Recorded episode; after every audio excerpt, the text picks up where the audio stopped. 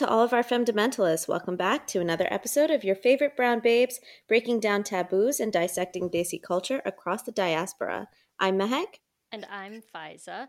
And today we are joined by Gina Ali, who is a queer Muslim Egyptian psychotherapist from Los Angeles, California. Gina's academic scholarship is in psychology, where she is now obtaining a PhD at Pacifica Graduate Institute in Liberation Community and Eco Psychologies. I would love to learn more about what that is.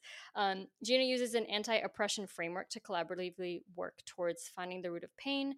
And as a therapist, Gina strives to intercommunally create room for queer Muslims to to challenge the status quo. If you'd like to support or are looking for mental health resources, check out at Queer Muslim Therapy on TikTok. Um, so, Gina, I'd love to just jump right in. This is a topic that Mehak and I have been wanting to tackle for a while, but as like hetero cis women, we wanted to make sure that we uh, approached it with nuance and the appropriate framework. Um, so really just wanted to know about your your journey. Um, when did you know you were queer? And did you have a frame of reference, especially for people, I think from our backgrounds, immigrants, brown immigrants, Muslim immigrants, like what what was your first understanding of what queerness is and what was what was your context for it in Arab culture? Yeah, so growing up, I definitely didn't have any terminology to describe it. Um, it was very much an internal experience and sadly, I think one of my first understandings of my queerness was actually wrapped in shame. So I noticed that other people's um, projections and perspectives of me was what I internalized and then associated with my queerness. Um, and that's what's kind of led me growing up to kind of internalize a lot of this like homophobia. And so when I talk about like internalized homophobia, it's very much the projections of others that you internalize about yourself but don't actually belong to you. Um, and so something that I'm, I'm even just currently trying to work on is to get a better and deeper understanding of how to describe queerness even in arabic because there aren't uh, there are words but the words that describe it like for example like mithliyin which means like same sex but it doesn't exactly describe the fluidity on the um, gender and sexuality spectrum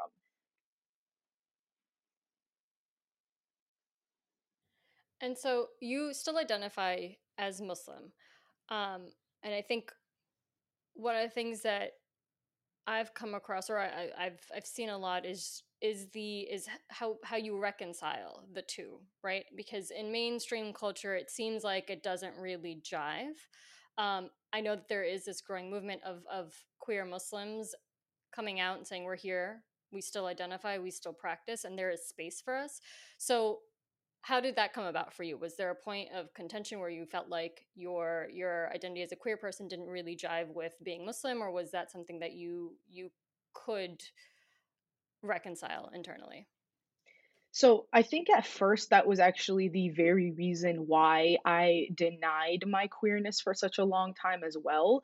Um, so from a very young age i actually went to islamic school and i you know, studied the Quran. I, you know, wore hijab. I pretty much fit whatever stereotypically is seen as like a traditional sort of Muslim girl. Um, and then, you know, what I learned in those sort of institutions was um, that there was no room to accept a queer person in Islam as a Muslim.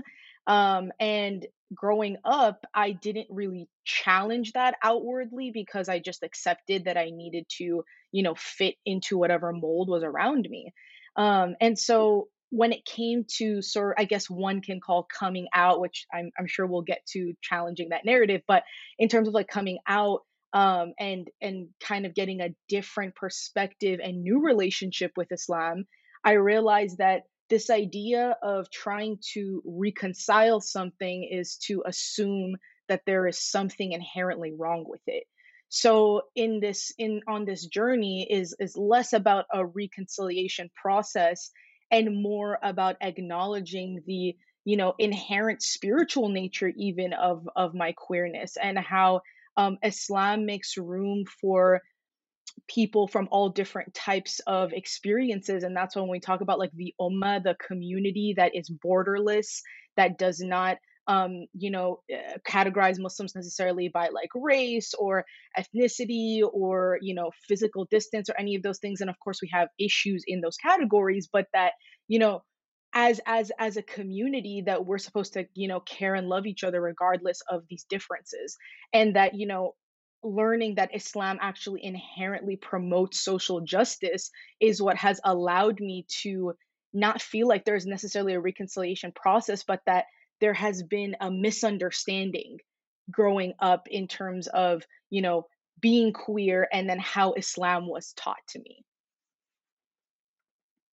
Gina, can I just say, I really, really love and respect that you empowered yourself enough to take that journey on your own because I think you're right. Certainly, in the way Islam is taught in the West from a very young age, you're just taught, you know, three year olds, four year olds, five year olds are just taught the pillars, the principles, and the, to fear God.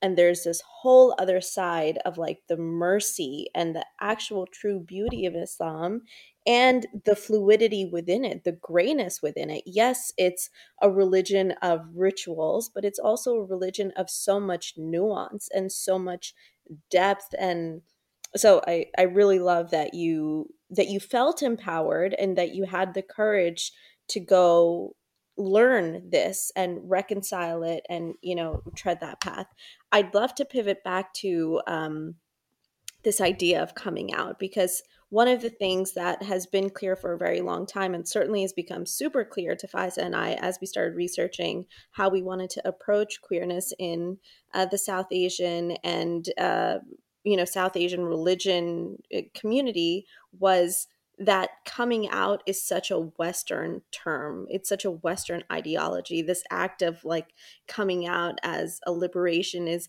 almost um for those with privilege right for those who live in these societies or structures that will um, ultimately respect and honor that decision whereas in minority communities, certainly religious minority communities, it's it's tough, you know, to to put it exceedingly offensively mildly. So, can you talk to us a little bit about what your journey was like to get to the point where you could openly identify as queer and just what what are I'd love to know what your thoughts are on that reconciling the Western ideology versus uh, the minority experience of it. hmm Yeah, definitely. I mean, I think something that's very part of a, a Western um, queer LGBTQ culture is that coming out essentially like validates or solidifies your experience as a queer person. And so one of the things that I, you know, very vividly remember, especially growing up, was that I didn't even feel safe acknowledging my own queerness because the old the first image I ever saw of queerness was like a white gay image.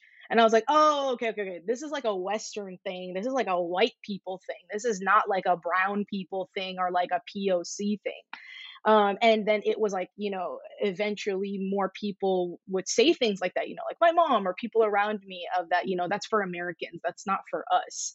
And so I was like, okay, so I'm seeing this like white gay image. I'm seeing that, you know, you have to, there's like an equation, like, you know, there's that, you have to come out, you have to be like this very like proud type of person. And over time, I just realized that like coming out assumes also that you have the ability to portray your queerness in a public way safely, which is very not possible for a lot of people. And so when coming out prioritizes visibility over safety, um, that's dangerous. So, one of the things that I really emphasize, especially as a therapist and kind of talking to other therapists who are who have a more like westernized eurocentric training is that when you are working with queer clients, especially those who come from communities of color, you never want to prescribe coming out. That's not something that you want to encourage in that way, for example, if it's not safe. Um, so, one of the ways that I've reframed that for myself is actually coming in. And I know that, you know, other folks have talked about it more um, as well. Especially uh, there's a there's an indigenous person that talked a little bit more deeply about this, but basically like coming in emphasizes that you get to let people in on that process and and it acknowledges that there is also sort of like a sacredness and a level of importance and, and privacy that is associated with you know how you talk about your sexuality it's also a very intimate thing and it's not necessarily for public consumption in that way um, and something that i have learned especially you know as a person of color and growing up muslim and in an arab you know community is that privacy is important to a lot of us. There isn't a way in which we like you know hyper sexually express ourselves in that way and so there's no difference in terms of sexuality and being able to navigate this in a in a private manner if that's possible. And privacy is a very prominent islamic concept as well yep definitely so can you can you talk to us about um, when you came out and mm-hmm. age and what it was like for you yeah, so around uh, 17, so my partner and I have been together for about 11 years now. And so around 17, um, I we were dating and um, I was just, you know, kind of just like exploring my queerness and figuring out like what is possible, what is not possible. Um, and then during like a small break that we had, I decided like, you know what, I I'm feeling very like uncomfortable with how I've been going about um, in in my own existence, and this was like a very personal experience to me. So at the time, I was also wearing hijab. Um, I still wasn't really like you know. I haven't. I wasn't really out, quote unquote, to myself even as much. So, um, was this in it, California, Gina? Did you grow up in California? Yeah, yeah, in LA. Okay. Yeah. So, um, at the time, I kind of just, you know, I wrote a letter to my partner Nelanie at the time and I like left it under my pillow and I was like, you know, just talking about stuff that I was feeling and how I wanted to come out and all of that stuff. And of course, you know, my mom beat me to it and she found it and I was like, "Oh shit. Okay, so now I have some explaining to do." Um so she found the letter uh, it was very clear what my intentions were in the letter. It was very clear who Nelanie was. Oh, she's not just your friend. She's this person that you've been dating and seeing romantically. So, um, my eh, quote unquote sort of coming out experience was a very non linear process, as coming out typically is not a linear process. Um, and so, um, at the time, my mom was, you know, very hysterical. She was very upset. She was unsure about what this means in terms of like, you know, do you not want to get married then? Do you not want to have kids? And so there were there very core traditions that she was very scared about giving up, which I understood.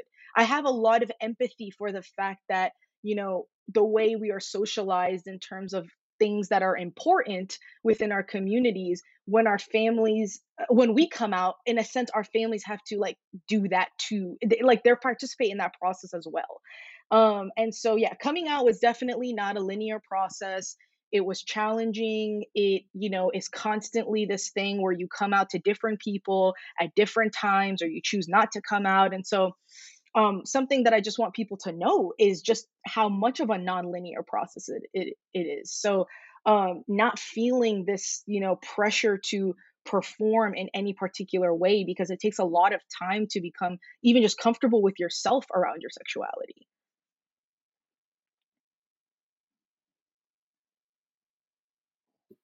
I think that's super important, and it's an education for me as well to to to understand that it's not a linear process because of how it's been portrayed in Western media, especially that you have this awakening and then you're like, I want to, uh, or I need to accept this part of me, and in order to do that, I need to come out and it's it's I'm I'm liberated and I'm free and I'm living my most authentic life. But that's not always true because it's a question of safety for minorities and immigrant communities. Um, and I remember the first time that I was introduced to the idea that this is very much a Western concept was when in in my South Asian studies uh, cl- like w- class in, in way back in college, we watched a movie called Fire, which is amazing if you haven't watched it. It's, it's done very well, um, and they never name it because it's set in India. It's about it's, it's, these two women, and they never actually name it, but you know what it is, and it made me realize that there is this very rich tradition of queerness, and especially in South Asia. When you look at back at pre pre Hindu ideology being codified, or if you look at hijras in Pakistan, trans people have been uh, uh, there and alive and recognized for hundreds, if not thousands of thousands of years, right? Not even hundreds of years, thousands of years. Um, and it's not questioned. But as soon as you bring in this Western concept of labeling and identifying and and um, putting a name to it, is when people are able to then say it's wrong, right? Or this is different, or this is very much a Western concept. We don't do that here we don't have homosexuality but it's there and you've been living with it and it's in your scripture and it's in your on your television like there are pakistani dramas with hijras and there's no problem with it right um, but i wonder because when i was stalking you on instagram you have in your bio you mentioned decolonial psychology so I, I wanted to talk to you a little bit about how how much of your sexual identity or, or being queer um, impacts or affects your approach to your therapy practice, your psychotherapy practice? And what does decolonial psychology mean, and why is that important in the context of the work that you do? And if I can piggyback and add more homework to your plate, please did did your queerness ultimately affect your career path, um, or do you feel like you were going to be a therapist one way or another? Yes, so so many great points and and questions. I'm like, where do I start? Okay, so um, when I did my degree in clinical psych for for my master's, the one that you need to basically practice um, therapy, I went in uh, because I saw that there was a clinical psych degree with LGBTQ affirmative therapy as a specialization. Um, and at that time, you know, which was still only like a couple of years ago, I was still, you know, struggling a little bit with my identity, trying to figure out, you know, ah, how is it going to be even like when my mom comes to my graduation and she's like, ah, you know, my daughter's doing this like LGBT degree and this is like all that she's doing. Like I I kept feeling like that's what my entire life was going to be as opposed to that I am just a queer person doing this work, but no not now like this this is kind of like attached to me now. Um so I was still kind of struggling with it, but as you know i grew more into my queerness as i grew more into um, this work that i was doing i realized that the reason why it's such a staple and essential and, and centralized within my work um, as a therapist is because there is a huge lacking of lgbtq affirmative therapy um, in the field of mental health. Whether we are talking about you know from a westernized standpoint this very like sort of eurocentric um, psychology, which is what I would call like colonial psychology, um, or if we even look towards um, other countries, so if we think about like the Muslim world, a lot of the therapists there that are trained are actually trained under Eurocentric psychology. So the tactics and things that they learn um, for example, when we think about gay conversion therapy, people will think of the Muslim world and be like, oh, well, of course they want they implement gay conversion therapy because they're so backwards and all of this stuff. And it's like, actually, gay conversion therapy was invented by a German scientist. This is a European import, it's a colonial import. So if you have a country that countries that are overexploited, under resourced, you have therapists training under this framework and you put them back into their country, they're going to work with whatever they have. And that is what they have and so i'm i just kept seeing this sort of like division between the work over there the work over here and so what made the most sense is like so what does an approach look like that challenges all of these frameworks and all of these narratives? And so a decolonial psychological approach feels much more liberating because it challenges all of these very like eurocentric psychological frameworks that basically what so what decolonial psychology is and and i also kind of want to pay a tribute to some folks that have made it possible for for me to get this understanding. So one is dr Jennifer Mullan who um, founded decolonizing therapy. You can find her on instagram. Um, she's done a lot of amazing work. She or they i think it's they. Um, they have done a lot of amazing work around this. And so they are one person. Um, uh, Martín-Baró, the founder of Liberation Psychology, has also been someone who paved the way for me.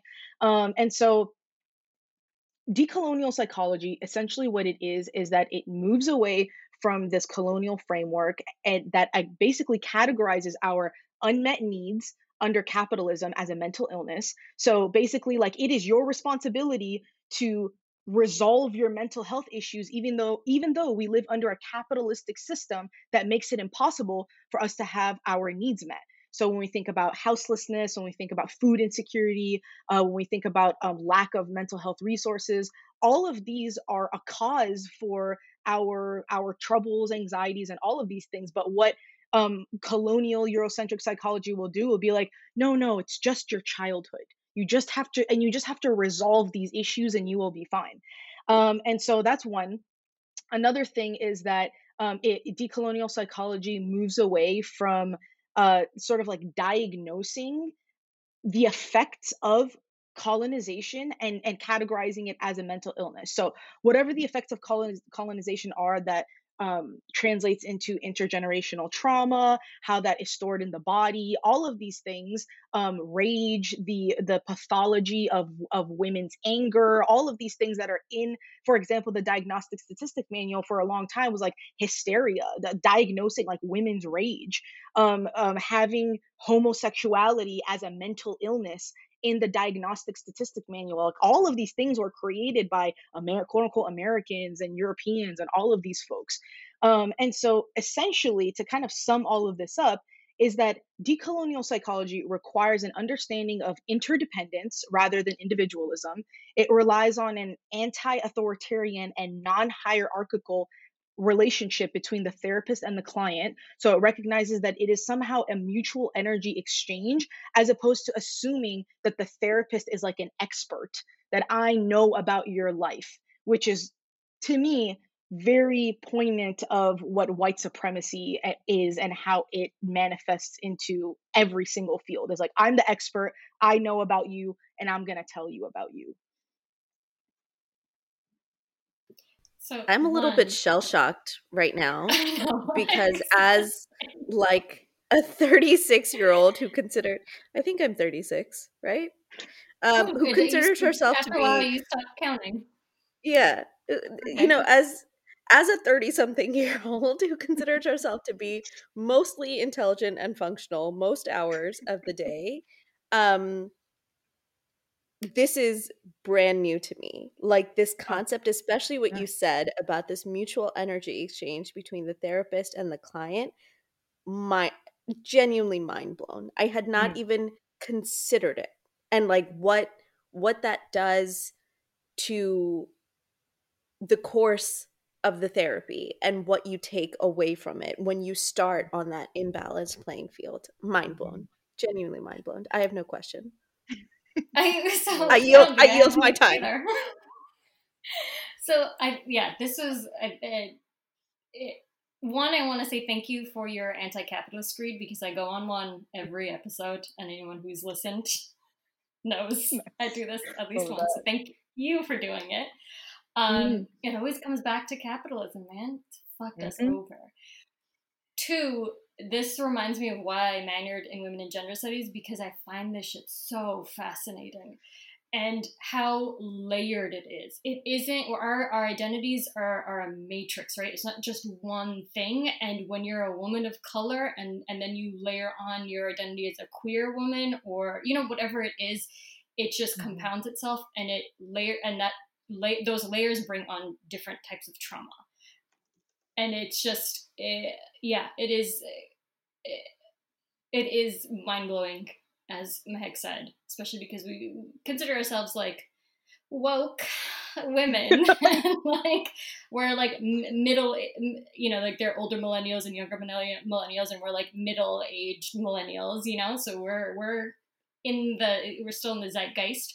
Um but it is it's it's also really interesting that that is uh, becoming more and more available because we see this a lot with um, black women not having access to therapists who are also black and what a difference that makes. And so there are not a lot more resources coming out for, for black women to access mental health resources and that kind of thing that it, be, it is very much therapy is very much um, looked at as a, as a privilege and that it's mm-hmm. for for white people um, who are bored mm-hmm. with their suburban lives but it is very much something that i think everybody should as somebody who's been in therapy for a number of years now is very important and has actually experienced that kind of power dynamic that made me not want to go back to a particular therapist because I felt judged and I felt like there wasn't this cultural competency there and that I'd have to sit there and for the mm-hmm. first 30 minutes of my one hour session have to explain to her my background growing up Muslim, growing up Pakistani. It's really hard because you're already starting at such a like a you're at a lower level playing field and then you have to bring this person along this journey instead of getting to the work because therapy is work. So, I mean, thank you for that breakdown. I think it's super important. I am like, I don't even have any questions. I'm still processing all of that. That was amazing. No, um, definitely. I mean, I just want to say that, like, yeah, it is very emotionally taxing and exhausting to be in a therapeutic relationship where you are constantly explaining yourself and explaining where you come from or it is seen as sort of this it's it's this very like fetishized exotic exotification process that happens as well of just like this interest that is a, a, curiosity for for the therapist or for the person that is supposedly deeming themselves as the expert and less about you know having it be a mutual healing process in that way. Um so yeah i i just i just want to echo that you know exhaustion that i know a, a lot of clients go through and that I myself as a client of therapy has also had to go through and then once I found someone that you know I could I could learn from both um, as someone who is healing and a healer at the same time that's where the mutuality of the process is too. It's this notion of expectation that a healer is supposed to just know without without receiving he, receiving healing or that the healer process isn't also about healing as well at the same time um, that's that's something that i really um, try to challenge. So yeah i, I just i echo um, all of this.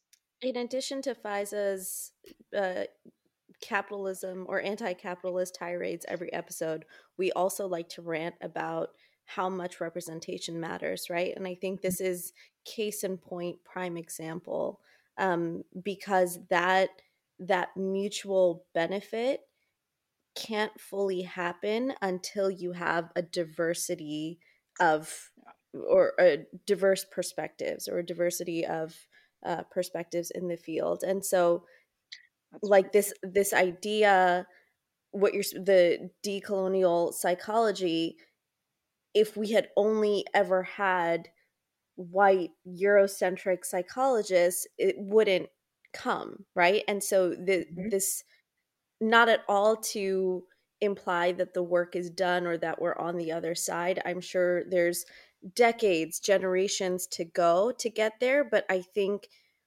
having people from different walks of life, different races, different genders, different sexualities, different religious views, um, it really makes all the difference. It really makes all the difference for people who are looking to benefit from some sort of healing. It's not going to be a slam dunk every time, but some sort of healing. Yeah, exactly. Um, I definitely agree with that. And that's exactly why liberation psychology, you know, it has been uh, really one of the biggest frameworks that that I'm learning right now when it comes to decolonizing psychology because liberation psychology basically allows for for uh for a psychology that is not just for oppressed people but from oppressed people. So again you know kind of like the the mutuality of things um is that you can't just have a, a practice that is for a group of people without including the people that are being affected by it. Um, and and that's why you know I, I feel these conversations are also extremely important because once we have more more of us within a community because even within a community we are very diverse. We we have different you know uh, different skin colors. We have different um, you know sexualities genders all of these things. And so when we kind of put all of our brains in one basket and collaborate in that way intercommunally is when we even move the wheels even faster. Um, and so oftentimes when we think about um, friction within communities we don't see that this is this is a product of colonization we see that oh you know brown people just hate each other they just talk shit about each other like you know they're they're and, and then it becomes like a show for white people to watch us basically like fight with each other. But in reality it's like these are all products of having our needs unmet of intergenerational trauma of colonization and so when we use a decolonial framework intercommunally and we put all of our brains together then we can actually move healing a lot faster and we can work towards the bigger target which is like working against white supremacy working against capitalism um, using tools that have been here for a very long time and reclaiming it um, into our own communities to actually support each other and I think spe- speaking of representation is something that Mehak and I have talked a lot about in different, in relation to different topics, is uh, how social media is really like a blessing and a curse, right? So like I didn't grow up with social media, but we, the blessing is that you can find, especially as minorities, you can find people who look like you, think like you, who are going through the same experiences as as you are, and you don't feel as as alone, like you know I did growing up in like a in white suburbia in New Jersey. Um, but then there's the, the, the curse which is that it also can be incredibly exploitative and it also allows people to to project a lot of their own bigotry and hatred on you. Mm-hmm. so you i mean you you're active on instagram you're active on tiktok. What has been what has been the response really generally? Like what's been the most surprising? What's been the most challenging? Um, we found you through instagram on what is it the queer muslim project um, which is like uh, doing great work. Uh, but yeah. what has your what has your, your experience been with that with social media Yeah, no, that's a great question um, because it's very active and alive right now. Um, so, you know, TikTok started as like a very just simple thing of, oh, let me just make a video, see how it goes. I'm like just enjoying the the ways that people are on this app and the type of content that's being created. Um, just people are kind of just nicer on TikTok versus any other apps that I've been on in general. Like there, there's a lot of support but the other side of the coin was when I started to see that there was also a lot of uh, bullying that happens on the app. Um, unfortunately, the Haram police really has like a very strong presence on the app. It's like you could literally be doing anything literally anything and somehow there is a critique about your existence um, and so that's when the intercommunal conflict comes up that really really like rubs my gears the wrong way because i'm like we should be sticking together and supporting each other but instead we've just become like a shit show on this app for people to watch and that really you know makes me uncomfortable so i've had to set some pretty firm boundaries when it comes to how I navigate the app. And so one of those one of those boundaries is that I don't engage with them. Um, you know, the trolls, the internet trolls, people who just have comments for the sake of commenting. Um, I don't engage with them, and I know that others do because they're trying to, you know, maybe reclaim their power or or, or make a point or something like that. But I try really hard to avoid that. Um, so that's one of the boundaries that I've set, and that another thing is I want my page to be a place of healing. I want people to come to my page and feel like there's something relatable, like there is there's nothing to be ashamed of. There is space for you to grow and exist in whatever layered identities that you have. So um as much as it has had a lot of negative, you know, qualities. It's also been very supportive in that it has brought communities together from across the globe. Like some people, sometimes I go on live on TikTok and people will check in and be like from countries that I never even really heard of or I have never even like thought of deeply. And so it's just amazing to see in terms of queer Muslim visibility that we exist on like every part of the planet in different forms and ways and you know just being able to gather in that way in a virtual space especially through you know covid right now um, it's made it a lot more of a safe place for us to create little containers um, for ourselves to be able to kind of gather um, communally in that way.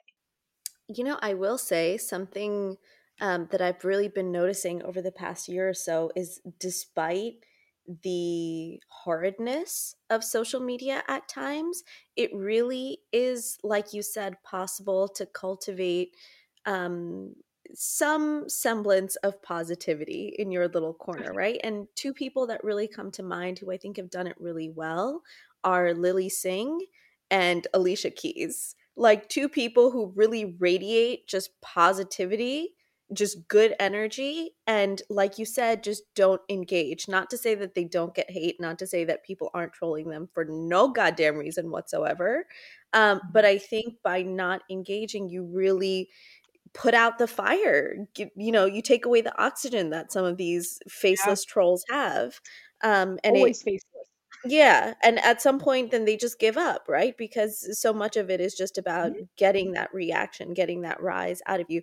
Not to take away from people's right to defend themselves and clap back at D-bags because absolutely it's your page you're mm-hmm. able to mm-hmm. do that, but I'm just saying I've noticed that people who don't are able to cultivate this really um, nice little mini space of positivity.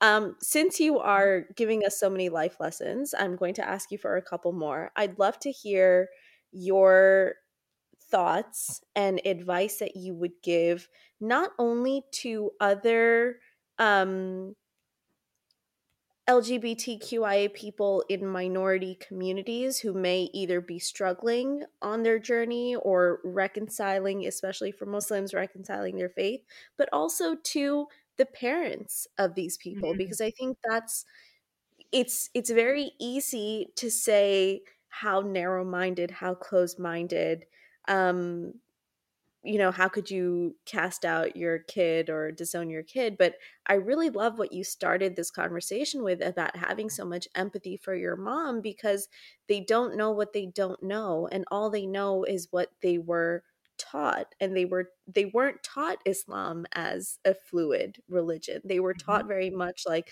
this is the quran you memorize it i don't care if you understand it or not like here are the rules you have to pray and you know there was no um nuance really to their understanding, nor was there encouragement to go find that nuance. So I really mm-hmm. love that you spoke about the empathy, and I, would love to hear um, what what advice you'd give to parents in not just Muslim communities but minority communities at large as to how to navigate this with their kids or with whoever may be that they need to support. Yeah, definitely. I mean, the thing is that before we can have empathy in that way, we do need to do some healing first because I can't give you something that I don't even have for myself. So, my first lesson, you know, and I have to speak from my own personal experience, is that um, I needed to accept myself. I needed to extend compassion, empathy, uh, an endless well of self love towards back towards myself. All of that was sucked out of me, and you know, uh, controlled by my external environment. I had to kind of reclaim that back and do healing. And that can look like many different things in many different ways. It can happen in community, it can happen in therapy, um, it can happen, you know, in whatever spiritual capacity people have.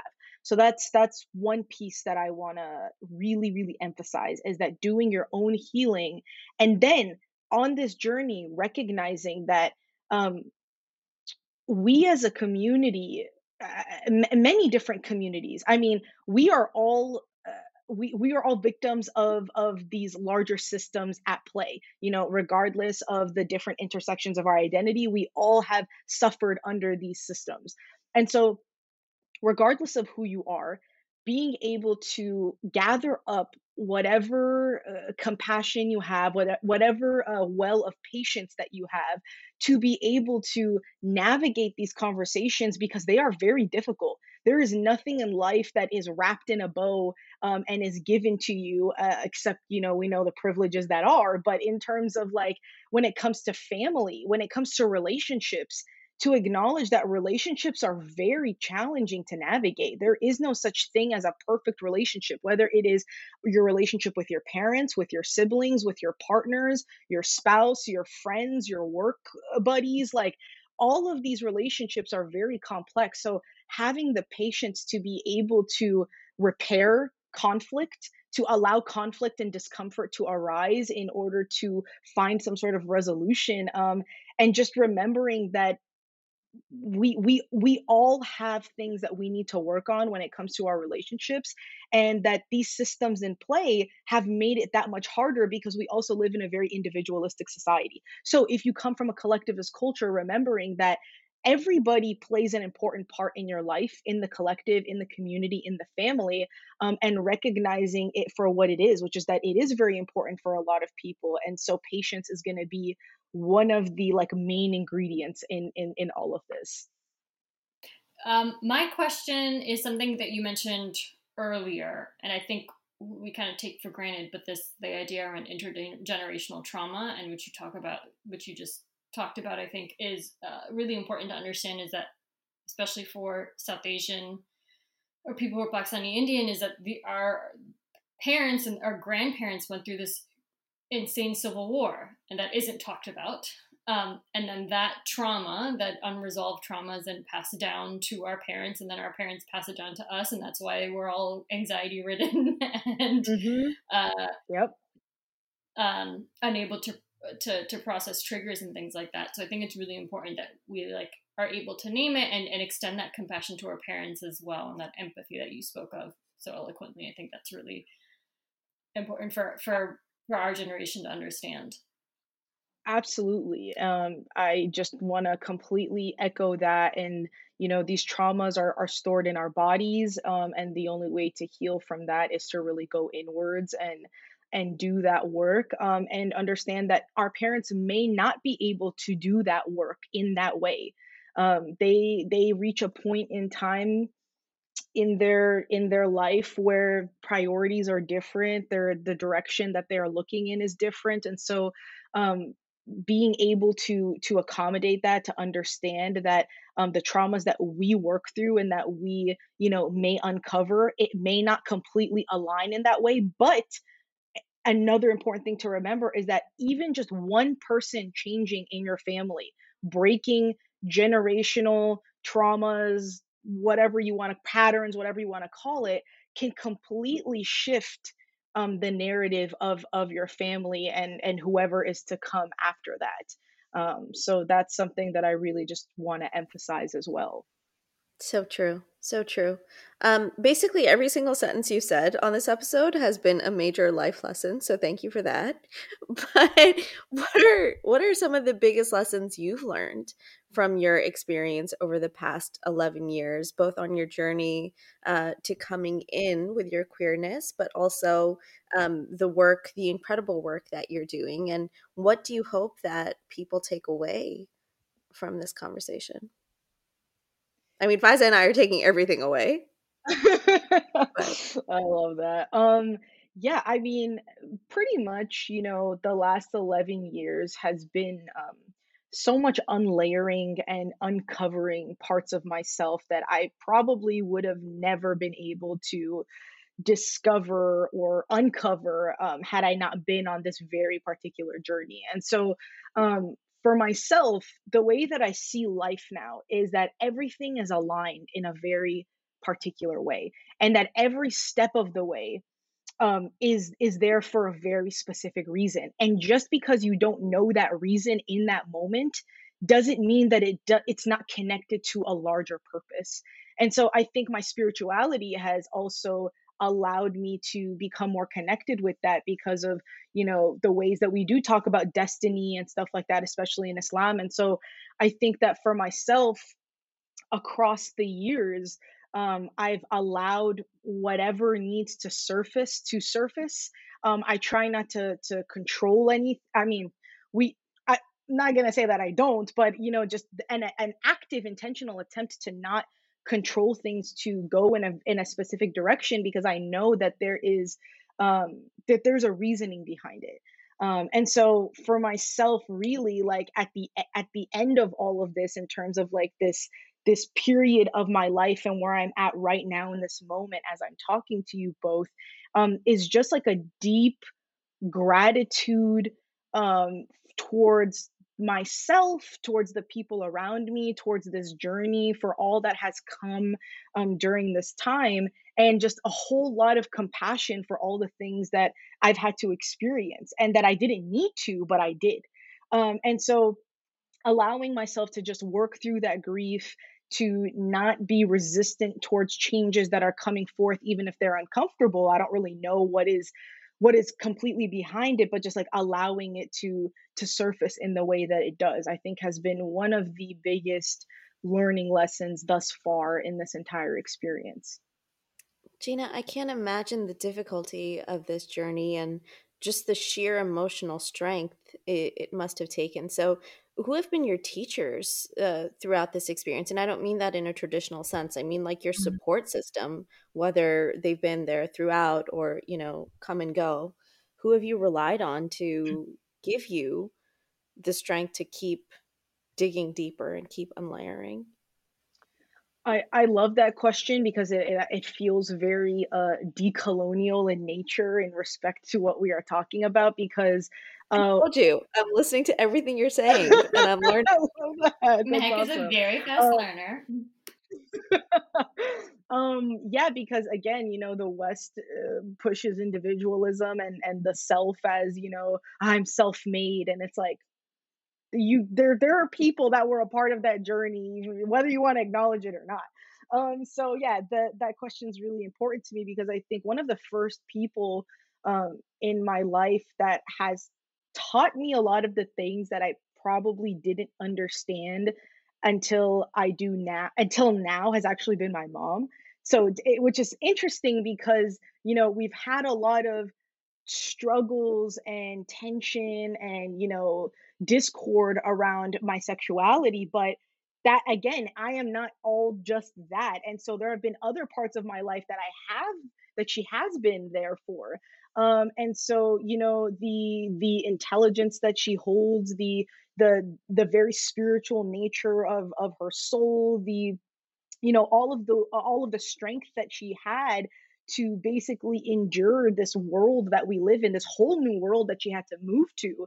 Um, I learned a lot of my own life lessons from her. And so she's been one person who, throughout the way, you know, always making God for me, always praying for me, always, you know, putting out these positive vibes for me to to be successful. And and that's something that I've really held on to, and I think a lot of di- diaspora kids do too.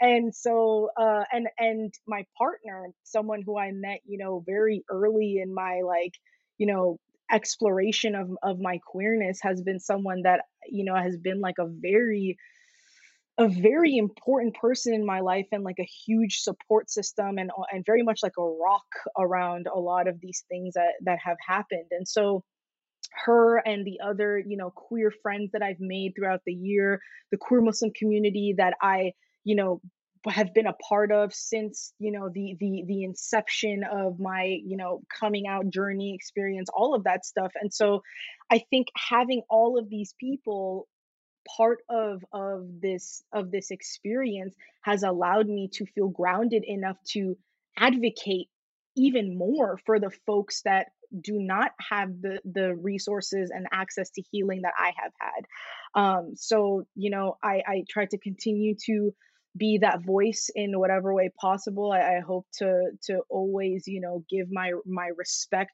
to people who don't have that at this time, but hopefully I am able to empower folks to find their voice as well at some point. Incredible. Really, really, really just incredible. Speechless again. Um, Faiza, lessons learned from you. Oh man, I was really hoping that I could uh, get to it before you did because I need some time to think. okay, um, I can go first. Yeah, I just want to uh, one quick one quick thought that I had, Gina, Bill, on what you were saying. I think it's you cannot understate the importance of a community of support, whether it's family you're born with or family you choose, um, and that this we really need to, especially as as minorities, push back against this idea of pulling yourself up by your bootstraps. That you alone can um, chart your path, or you're responsible for your own success, and that mm-hmm. the only way to really make it is have is to have done it yourself. Like that's not true, and the system is not designed to allow people like us who look like us to succeed. Um, mm-hmm. And so you, you gotta you got to make sure that you're open and vulnerable with the obviously the right people but reach out to your support network build a support network and continue to strengthen that support network and then also of course extend that pay it forward with as much compassion as and empathy as you can. Maybe that's my lesson learned. Is that a lesson learned? Yes. I'd say it is. But I, honestly, I think I've I learned so much just through this conversation. Um, it's something that I've been very interested in from back um, in my like Rutgers University Douglass College days when I was minoring in women and gender studies. Like this, this is fascinating to me on so many levels, especially because I'm a brown woman, grew up Muslim, and I'm always interested in unpacking all of these structures and systems that seem to not benefit. I can't think of the word. Um, the opposite yeah. of benefit people like us, whatever that word is. Um, so this is definitely, I think, a, a very, very interesting and um, awesome conversation. I thank you so much for for bringing this like that level of genuineness and authenticity and, and vulnerability to the conversation. Mehak, what thank is you. your lesson learned? No, yeah, yeah. Thank you. No, I I echo everything Faiza said, and I just want to say I don't think we ever sound especially poignant or intelligent, but man, we sound some like some serious Neanderthals compared no. to you right now. No dummies up in here, imbeciles. No, um, my lesson learned is, you know, like Faiza said, this has just been so enlightening and jokes and hyperbole aside every single sentence you've said has carried so much clarity um, in it so i like Faiza said i thank you so much for your candor and for your openness and for your vulnerability. Um, and my i think my lesson learned is more than anything, you know, Faiza and I started this podcast as a means to just unpack aspects of the diaspora and issues that face the minority community, um, hoping that people could relate to it. But this season, especially, I have just been blown away by the people we've been able to connect with, people like mm. you, um, because whether anybody listens to this and gets something from this, I feel like each conversation we've had this season has genuinely, truly affected me and affected my worldview in some capacity. So that's my lesson learned that this podcast is for us and not for anybody else. Way to bring it home. I, I, I love that. And I, I just want to say, you know, thank you to you both. And Thank you for your solidarity and for, you know, the space that you've opened up for, you know, marginalized voices to be able to name the things that that we experience. And you know i i just you know we need more we need more allies. We need more people in solidarity with us. And so i i hope that people take from this model and and apply it um, in other aspects of their life as well. It's the very least we can do. Gina where can people find you um, so mostly TikTok, uh, queer Muslim therapy, very easy to search. Um, my Instagram is linked there as well. There's some resources linked in the bio as well. Um, so you can uh, go ahead and find me there and, and connect with our larger queer Muslim community. Thanks so much, Gina. Uh, we really, really had a fantastic conversation and we appreciate you being here. So that's it for this episode, you guys. New episodes drop every other Wednesday. You can check us out on Instagram at The Fundamentalist for the latest episodes, behind the scenes, and more.